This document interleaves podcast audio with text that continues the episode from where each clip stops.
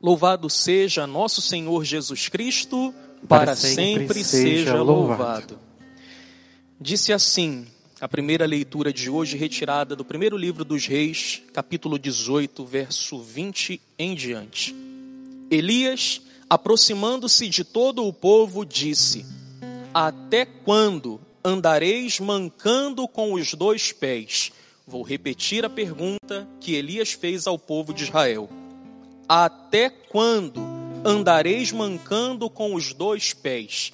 Em outras palavras, Elias perguntava, interpelava ao povo o seguinte: em outras palavras, ele perguntava assim: Até quando permanecereis no vosso pecado? Até quando desagradareis a Deus? Até quando andareis mancando com os dois pés firmes no chão? Até quando vocês vão ficar acendendo uma vela para Deus e outra vela para Baal? Até quando permanecereis no vosso pecado? Tudo tem um limite, e chegou o momento para que vocês se decidam: o Senhor ou Baal? Andar na presença do Senhor ou desprezar completamente o Senhor. O povo de Israel, aqui nesse momento da primeira leitura, vivia uma completa revolta, vivia uma anarquia. Era o povo a quem Deus amava, nós sabemos disso. Quantas vezes o padre já não pregou sobre isso? Era o povo a quem Deus amava.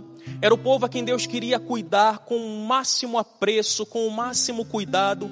Era o povo a quem Deus queria reunir como uma galinha reúne os pintinhos debaixo das suas asas. Era o povo a quem Deus mostrava sempre a sua proximidade, sempre o seu cuidado, sempre o seu amor. E era o povo que dava mais trabalho era o povo mais rebelde. Quanto mais Deus mostrava o seu amor, quanto mais proximidade o Senhor demonstrava, mais o povo se rebelava. E nesse momento aqui, uma completa rebeldia toma conta do povo de Israel. Então Deus levanta Elias para que viesse ao encontro daquele povo e dissesse, em outras palavras: chega, basta, paremos de fazer Deus de palhaço, paremos de brincar com a misericórdia do Senhor não dá mais para ficar apenas olhando para Deus e suspirando, dizendo: Ah, não tem problema o pecado. Não tem problema a gente pecar, não. Deus é misericordioso. No final, Deus vai se compadecer de nós. No final, Deus vai mostrar para nós, Deus vai ser benevolente para conosco. No final, o que prevalecerá será a sua misericórdia. Elias se levanta para dizer àquele povo: basta. É preciso hoje se decidir: ou você está com Deus, ou você cai fora de Deus. Ou você permanece com o Senhor, ou você esquece de vez. Essa pergunta hoje também é para mim e para você. Hoje, através de Elias, Deus também pergunta para mim e para você: até quando andaremos mancando com os nossos dois pés? Até quando permaneceremos nessa nossa brincadeirinha, aonde a gente busca a Deus na igreja, aonde a gente busca a Deus na hora da missa, mas quando tudo termina e a gente está lá no nosso secreto, na nossa casa, ali no lugar aonde somente somente resta nós, somente estamos nós. O nosso coração vai para longe do Senhor. O nosso coração vai para longe do amor de Deus. Não podemos mais viver desse, desse jeito. Não podemos mais viver dessa maneira por um motivo porque o Senhor está voltando. E o Senhor está voltando para buscar a sua igreja, não para buscar aqueles que vão à igreja, não para buscar aqueles que dizem que são igreja. O Senhor está voltando para buscar verdadeiramente aqueles que são a sua igreja, aqueles que são a sua noiva. O Senhor está voltando para te buscar. Você já parou para pensar nisso? O Senhor está voltando. Pena que muitos de nós, e quando eu digo muitos de nós, eu estou inclusive me colocando, muitos de nós estamos com o coração um tanto quanto congelados quanto à esperança da volta do Senhor. Meu irmão, minha irmã, o Senhor ele vai voltar. Pode ser que ele volte nessa noite para julgar aos vivos e os mortos o julgamento final, ou pode ser que ele te chame nessa noite. Essa pode ser a sua última oportunidade de aderir ao Cristo. Não desperdice mais essa oportunidade. Elias, ele era o último profeta que restou. Ele era a voz de Deus dizendo para aquele povo: ou vem, ou toma cuidado, porque não pode ter outra possibilidade. Não pode haver uma outra oportunidade. Aqui, ó. Então Elias disse ao povo: Eu sou o único profeta do Senhor que resta. Talvez esse seja, essa seja a sua última oportunidade de voltar para Deus. Talvez o Senhor só esteja esperando que você volte para Ele para voltar na sua vida. E se ele voltar e você não estiver pronto? E se ele voltar na minha vida e eu não estiver pronto? Precisamos decidir pelo Senhor hoje. Precisamos voltar o nosso coração para Deus hoje.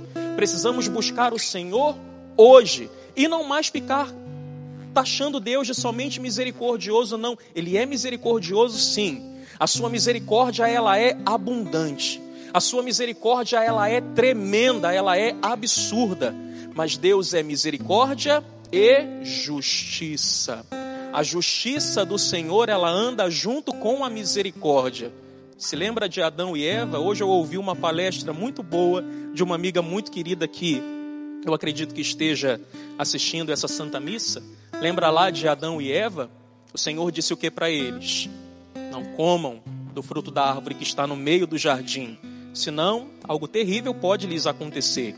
Senão vocês perderão tudo senão vocês perderão a minha amizade. E eles foram lá, desobedeceram a Deus. Deus ele foi misericordioso, ele foi condescendente, mas ele foi justo. Pega o Gênesis, lê de novo.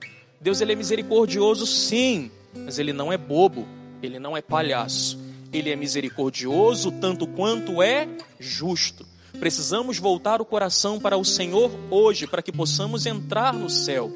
Eu sei que essa pregação, esse tipo de pregação não agrada. Eu sei que vai ter pouca procura, vai ter gente que não vai querer assistir depois quando ela for lá para o YouTube. Vai ter gente que vai dar dislike quando ouvir aquilo que o padre está dizendo posteriormente, se é que já não está dando dislike agora. Sabe o que é dislike? É aquela curtida invertida. Esse tipo de pregação não agrada. A gente gosta mesmo de ouvir falar do amor de Deus. A gente gosta mesmo de chorar e se emocionar e perceber o quanto Deus nos ama. Esse tipo de pregação não agrada, não, mas ela é necessária, inclusive para mim, inclusive para o Padre. Essa pregação hoje talvez não seja para você, mas ela é para mim. E aquilo que o Senhor está ministrando hoje na minha vida, eu também ministro na sua. O Senhor, Ele deseja nos salvar. Essa sim também é uma mensagem sobre o amor de Deus. Através desse puxão de orelha, através desse desperta neném, como diz a minha mãe, o Senhor ele está querendo te salvar.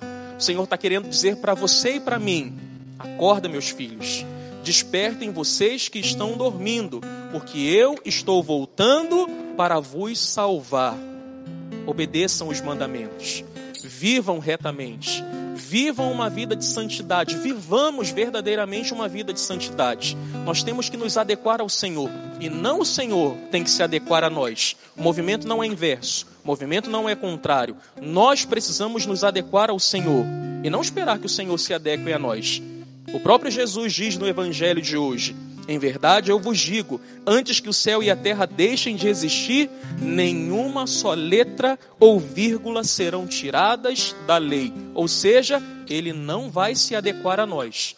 Nós precisamos nos adequar a ele. Você quer entrar no céu? Você quer ser recebido pelo Senhor no céu?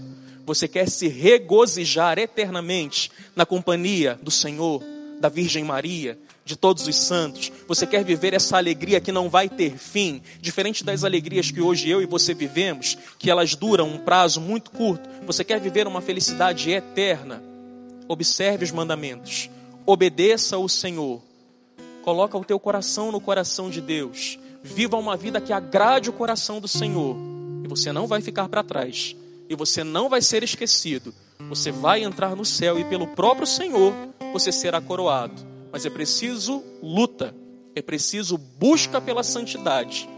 Do contrário, pode não dar muito bom para nós no final. Busquemos o Senhor, busquemos o Senhor hoje, busquemos o Senhor nesse tempo, busquemos o Senhor nesse momento, busquemos a santidade e creiamos, vivendo uma vida que agrade o coração de Deus, nós seremos coroados com a entrada, com o ingresso no céu. Busquemos ao Senhor, que é misericordioso e justo e ele haverá de nos salvar. Glória ao Pai, e ao Filho, e ao Espírito Santo. Como era no princípio, agora e sempre. Amém.